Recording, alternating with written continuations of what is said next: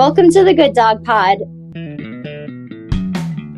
Every Wednesday, we discuss all things dogs, from health and veterinary care to training and behavior science. Follow us and join Good Dog's mission to build a better world for our dogs and the people who love them. Today, we'll be playing an old episode with Laura Reeves, Dr. Marty Greer, and Sheryl Bradbury, where they discuss supplements for your breeding dogs. Stick around until the end to hear what we'll be discussing next week. Hope you enjoy.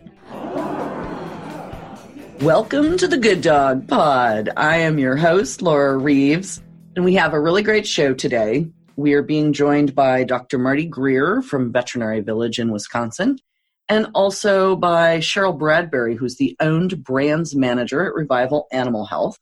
And we're talking today about supplements for your breeding animals. Okay, so everybody knows pregnant women need extra vitamins. Well, dogs are not much different. So, Marty, can you tell us a little bit, sort of an overview of some of the things that you think about when you're talking about breeding animals, whether they're males or females? Sure. And one of the concepts that we need to discuss is that there's a likelihood that some of the commercial diets are not as nutritionally complete as they need to be for all stages of the dog's life, and that includes reproduction reproduction truly is a luxury of the body, and it's only going to happen if the body has already been able to take care of its vital organs. Then your body can start thinking about making sperm, making eggs, growing babies, all those parts. So it's really important that we don't overlook the micronutrients that sometimes are not mainstream enough for the general pet food company diets to be included in the food. And so, what are some of those types of nutrients? We talk about DHA and we talk about folic acid and we talk about some of these things. Can you give us some real specific, for examples of the specific nutrients that we might be looking at in order to make our breeding animals as healthy as they can possibly be? Sure. So, folic acid, of course, is important to reduce the risk of midline defects, which are primarily thought of as being cleft palates. They can be cleft lips, they can be umbilical hernias, they can be open abdominal walls, spina bifida, a number of those types of midline defects where during development the right side and the left side of the body don't find each other. DHA has been determined through a really nice study from Canine Companions for Independence to be essential in brain and eye development for puppies. They were able to prove that with a study of almost 5,000. So those are really important. Hydrates, I think, aren't even considered a micronutrient. They're a macronutrient, but carbohydrates over the last few years have fallen into some interesting categories of the grain free diets. So we've right. lost some of the oatmeal, barley, rice, wheat, corn, those kinds of things, and they've been replaced by peas, beans, and lentils, which are concerning. And then you know, there's a lot of other really little tiny nutrients that are difficult to really completely follow. The HT42D diet that Royal Canin makes does contain some of those nutrients in quantities that are important for the female during her pregnancy. And that's going to include tyrosine, arginine, taurine, vitamin E, biotin, vitamin A, and vitamin C. Now, vitamin A we have to be really careful with because excessive amounts of vitamin A found in things like too much liver or certain supplements can actually cause midline defects. So it's important that we're paying attention to the details. Right. So beta carotene, I mean, there's just a whole bunch of these little tiny nutrients that we assume are all in our foods, but perhaps are not in the levels that we need for bitches. Okay. And then we know that there are also important nutrients for our stud dogs to maintain sperm development. And you hit on something a little bit earlier that I wanted you to expand on if you could. And peas, beans, and lentils. Mm-hmm. That there are some questions about how these particular carbohydrate sources are impacting our breeding dogs. Right. And there aren't any good studies in the dog, and I would love to see one of the pet food companies or someone that has a vested interest in canine reproduction step up and be able to do some of this. But to date, we don't have anyone doing that. So the typical young male dog up until the age of about four or five is probably fine on most of the diets that we feed.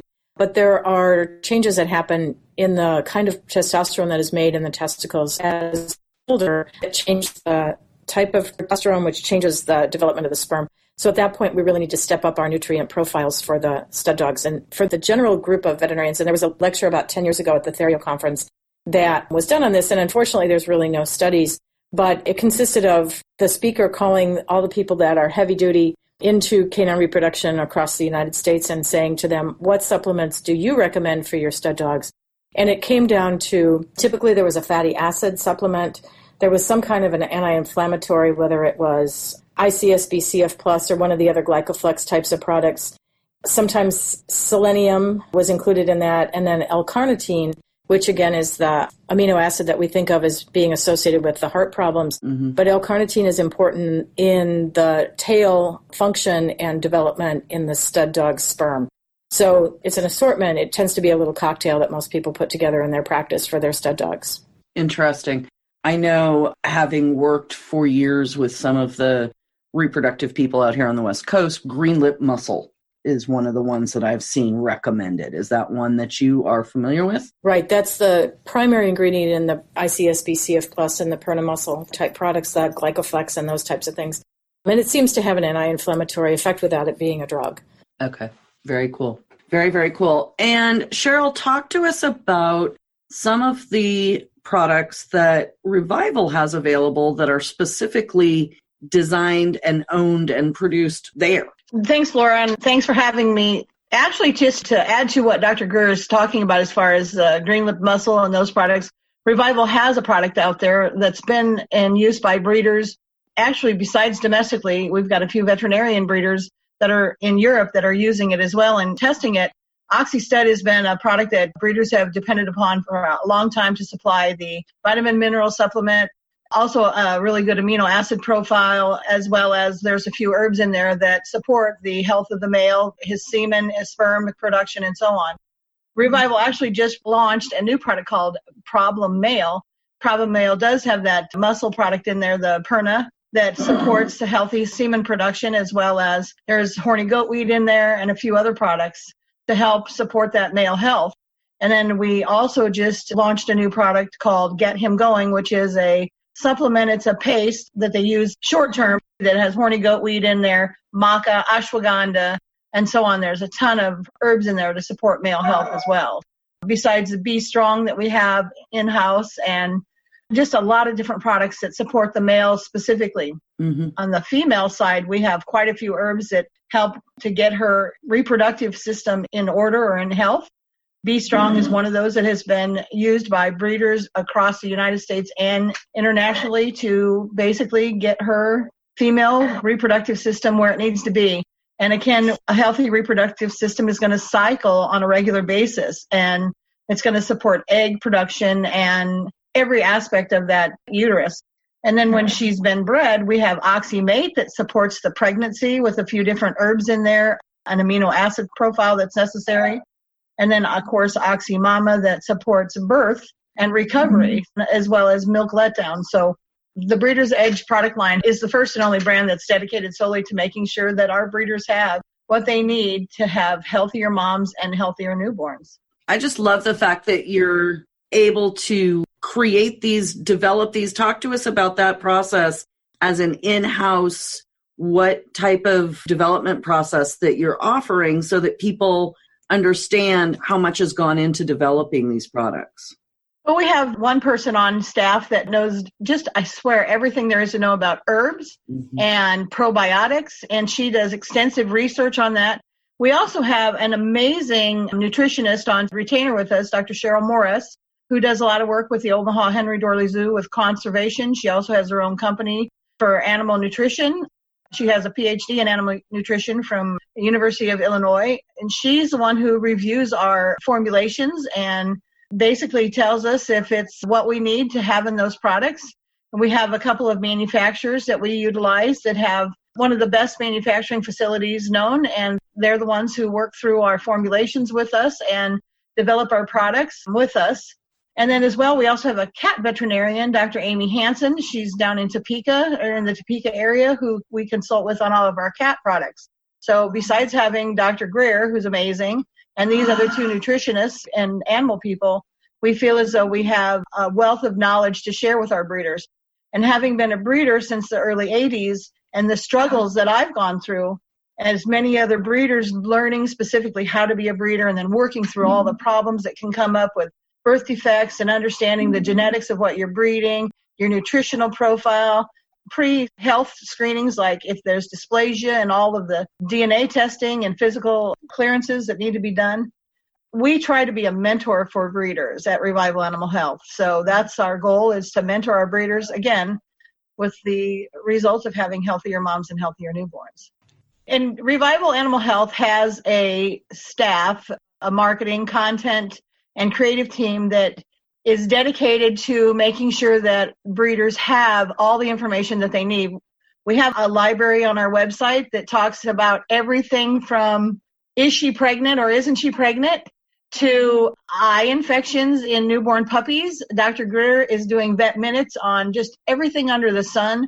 And we just, like I said, we want to mentor these breeders and we want to offer them, in some situations, the basics of what they need to know through vet minutes. And then we also have extensive videos for our customers who need to understand how to use calcium the right way nowadays. This is mm-hmm. 2020. We've been using calcium the same way for all these years, and there is more research and more information available on how we should be using calcium to support an efficient, productive whelping or queening. And so a lot of times we find that when we're participating in some of the chat groups and such that some of the mm-hmm. information out there has been passed on from a breeder from 40 years ago that still may mm-hmm. work but in some situations with some of the different breeds that are out there and some of the challenges health challenges and dna and just the genetics of new breeds or breeds that sometimes that mindset isn't where it should be anymore and we need to move forward. And that's what revival is trying to do is help mentor our breeders. Right so I think that one of the things that we want to talk about as we're mentoring our breeders is if we can do a deep dive on a couple really specific ones. Dr. Greer was mentioning folic acid, which I think is one that we cannot emphasize enough. So, Marty, can you touch on just we've done this for Pure Dog Talk on my other podcast. We've done this before, but dosages and where do we find it? Do we find it at Revival? How do we access that? I want people to know go here, do this, get this much. Sure. So there's only one published study that we have that reflects what the dose success rates were, and it was a study done by Eukanuba. We can make sure that it's on the website so that people can access that study. But it shows a five milligram per dog per day dose, regardless of the size of the dog. And that's a pretty big dose. A lot of times we only see something like 400 micrograms in a capsule or caplet when it's purchased over the counter. So right. you have to read the label. You have to make sure that you're getting the product that you want. And it's one that Revival's been working on raising the amount of folic acid in their supplements to make sure that it's sufficient. And the studies show that the dogs that are clinically and genetically predisposed to developing cleft palates, such as the French bulldog, the Chihuahua, the bulldog, the Pugs. Pug, yeah. The short faced brachycephalic dogs are the ones that are increased risk, that they can significantly reduce by 50 to 60% the incidence of cleft palates in the studies that they've done. So, really, it's easy to do. The most important thing, though, to remember is you need to start it six weeks before the dog is bred. So, you can't wait until she comes into heat. You need to start looking at your calendar and realizing how soon it is that she's predicted to come in and get that started. And because it's a water soluble vitamin, you don't have to worry about overdosing it. Remember, all the things that we've always been told is first do no harm. So that's where the fat soluble vitamins A, D, E, and K, those can be stored in the body and cause problems, but the B and C vitamins are not at that risk. So you don't have to worry about giving too much other than the cost associated with it. But Sheryl can fill us in a little bit more on the Revival product. B Strong has a significant amount of folic acid in it as well, and lower amounts of vitamin A so that you're not causing problems. Folic acid, though, like Dr. Greer said, we're working on reevaluating, along with Dr. Morris's help, all of our formulations to make sure that those products have what they need in them. So, like Dr. Greer also said, starting early to supplement with B Strong or other vitamin mineral supplements so that you are building that reproductive system up to be as healthy as it possibly can be before you breed her and then putting her on a vitamin mineral supplement during her pregnancy. So that's very important. It's not just, oh, she's in season, let's go get her bred. Right. Plan and all of that. So I think the next question then becomes okay, I know I'm going to breed my bitch in 2021. Is it safe to say, okay, I know she's going to come in season eventually, but you know, that watched pot thing, right? It never boils. So is it okay we can just start her in January I mean, it sounds like there's not too much because it's water soluble. Is that correct, Marty? That's correct. Okay. And I actually got my job at Revival because of B Strong. I just have to tell you this story. Is I had a client that called and wanted to have me call Doc B at Revival, who I've since replaced, to ask some questions about reproduction. So I called and he started to talk to me. He came directly to the phone. He talked to me about B Strong, convinced me that I needed to buy a gallon of it. So I did. And I purchased it, started using it on my own personal dogs and client dogs. And I was astonished at how effective it was in changing the cycle of these females because we see a lot of females that don't cycle as often as we'd like. Obviously, we need at least four and a half months between heat cycles for a fertile cycle to occur. But there were females going 9, 10, 11, 12 months, and mm-hmm. clients were getting frustrated, and people were waiting for puppies. And of course, that's even more of a concern right now. But we had people that were becoming impatient, and before I would start them on any pharmaceutical agent, I had them start the B Strong. And I was really impressed with how many females came into heat within two to four weeks of the time. We did nothing other than supplement her B Strong, which should tell us a lot about the nutrients that we're not seeing in the foods. And how easy it is to supplement that with just mixing the B Strong into the food or with some of the newer products that we now have that can stand alone. And Sheryl can talk about the newer formulations of the B Strong. And one or the other, I'm not sure who's going to want to speak to this, but I want to hear what Sheryl has to say about that. But I also am thinking of another one of my we were talking earlier about those things you hear from other breeders, you know, your old wives' tales. Do they work? Do they not work? Kelp kelp was always something my mother was a breeder and swore by it. Thoughts on kelp? I have not had any real success with it. I've also heard kelp makes black blacker, so black noses and black spots blacker. I don't know that there's any documentation of that. And frankly, we don't have strong documentation on B Strong other than clinical impressions. So I think a lot of people have perpetuated some of these urban legends or whatever you want to call them. Mm-hmm. If it works for you and it doesn't cause harm, I don't see a problem with it. The cost, of course, that goes with it. Right. And making sure that you do no harm are the really important parts to that is if you spend so much money on one supplement that you can't buy good dog food, then you've really upended your breeding program. You really need to start with a good nutritional basis and start with that. So be sure that what you're feeding is appropriate for all stages and my personal preferences are that they need to either be on a Royal Canin Eukanuba Iams, a Purina, or Hills Diet because those are the companies that have research behind their nutritional profiles on how successful they are for all stages. Excellent. Okay, Sheryl, speak to me on kelp. What do you know? You know, again, I started back in the 80s where, I mean, it was like the Wild West with all the claims that could right. be made on everything under the sun. And I mean, we had blue green algae, we had raspberry stuff going. Oh yeah. I've never seen or heard anything good or bad about kelp. So other than the fact that it's grown under the water and there may be some nutritional value to it, I just haven't seen a lot about it now. And I also don't believe I've ever seen a study or any research as well. So it might be relevant or it might be just one of those wild west wild west old wives tales, right? That still exists today. Now, like Dr. Greer said, B Strong has been going through some changes, and B Strong is now available in a powder under the Breeder's Edge brand. So it was a product that needed to be evaluated and adjusted, and we made it liver flavored instead of licorice flavored. We are working on a formulation for a liquid product, which is taking a little bit more time because with a product that's so heavy in vitamins and minerals, keeping those in suspension so that we're mm-hmm. getting the same amount with every serving is a difficult thing to do. And trying to make sure that it's a product that can be used in cats and dogs has been a challenge. So we may end up with two formulas at some point in time, but that's one of the things that we're working on. But the powder is showing itself to be a very good product that breeders are liking. The palatability is great. It is supporting the building of blood in your bitches and in your stud dogs and it can actually be used for other things like puppies that need a little bit extra as they're growing. Mm, interesting. Okay. Well, ladies, thank you so very, very much. I really appreciate your time. I know that this will be useful to our breeders who are listening. So that is our goal. Help people. The more you know, the better you do. Thank you. Thank you. Awesome. Thanks so much. Hey everyone, this is Dr. Michael Delgado from Good Dogs Health Standards and Research Team. Hope you enjoyed the replay of our interview with Dr. Marty Greer about nutrition for your breeding dogs.